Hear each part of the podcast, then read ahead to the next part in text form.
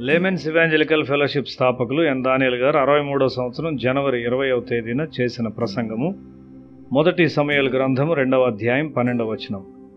ఏలి కుమారులు యహోవాను ఎరుగని వారై మిక్కిలి దుర్మార్గులయ్యుండిరి ఏలి కుటుంబము ఒక యాజ కుటుంబము. అయితే అతని కుమారులు ప్రభువుని ఎరుగనివారు ఈ దినాల్లో క్రైస్తవ నాయకుల పిల్లలు చాలామంది ఈ విధంగానే ఉన్నారు.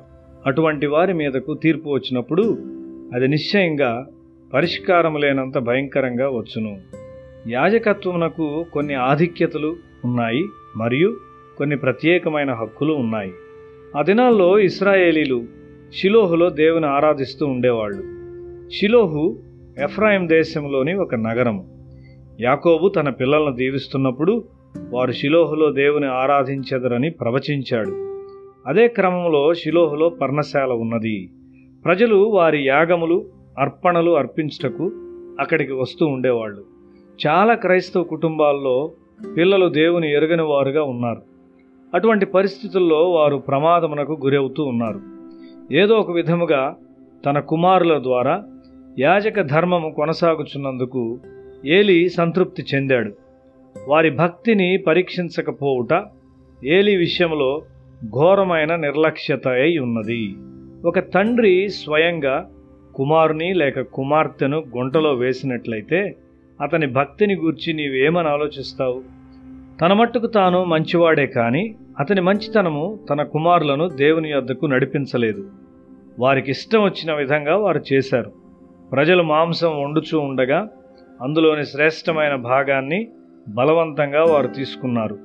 వారి ప్రవర్తనతో ప్రజలు విసుగు చెంది షిలోహులోని దేవునికి అర్పణ తెచ్చుటకు ఇష్టం లేని వారయ్యారు. ఒక స్థలంలో ప్రజలు దేవునికి అర్పించుటలో మందగించుట నేను చూచాను.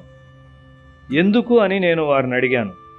మా అర్పణలు ఇక్కడ ఇచ్చట వలన ఉపయోగమేమున్నది? మేము దేవునికి ఇస్తున్న డబ్బు ఇక్కడ భద్రముగా ఉండదు. పాస్టర్ గారు ఇతరులు దాన్ని దొంగిలిస్తున్నారు అని వారు చెప్పారు. వేల కొలది రూపాయలు కనబడకుండా పోయే సంఘాలు ఉన్నాయి మా సంఘమునకు కోశాధికారిగా నేను చాలా కాలం పనిచేశాను. సంగమునకు చెందిన డబ్బు విషయమై నేను వణకుచూ ఉండేవాణ్ణి. మనము ఎక్కడ మన బలియాగములు అర్పించున్నామో దేవుడు కనిపెట్టుచున్నాడు. మొదట ఏలీ కుమారులు అర్పించబడిన మాంసాన్ని దొంగిలించారు. దేవుడు బాధపడినాడు. తరువాత అక్కడికి వచ్చిన స్త్రీలతో వారు పాపములో పడిపోయారు. దేవుని ఎరుగిన వారికి సంఘములో పెద్ద హోదానిచ్చినప్పుడు వారు దుష్టులుగా తయారవుతారు. ఒకడు వేదాంత కళాశాలకు వెళ్ళవచ్చు. కానీ మార్పు చెందకుండా ఆ విద్య ఉపయోగపడదు. మార్పు చెందుట మొదటి మెట్టు. తరువాత నీ శరీరాన్ని నాలుకను నీ అదుపులో ఉంచుకొనవలసి ఉన్నావు. నీ కన్నులు తప్పక పరిశుద్ధపరచబడాలి. ఇతరులను గూర్చి చెడ్డ విషయాలను విను నీ చెవులు మారి పరిశుద్ధపరచబడాలి. కోపగించు నీ స్వభావము తప్పక తగ్గించుకొని లోబడాలి. నేను విద్యార్థిగా ఉన్నప్పుడు దేవుడు నాకు శిక్షణ ఇచ్చాడు. ఎక్కువగా మాట్లాడవద్దని నాతో చెప్పాడు. నా చెంపను నేను కొట్టుకొని నన్ను నేను శిక్షించుకొనవచ్చును గాని అదంతగా సహాయం చేయదు.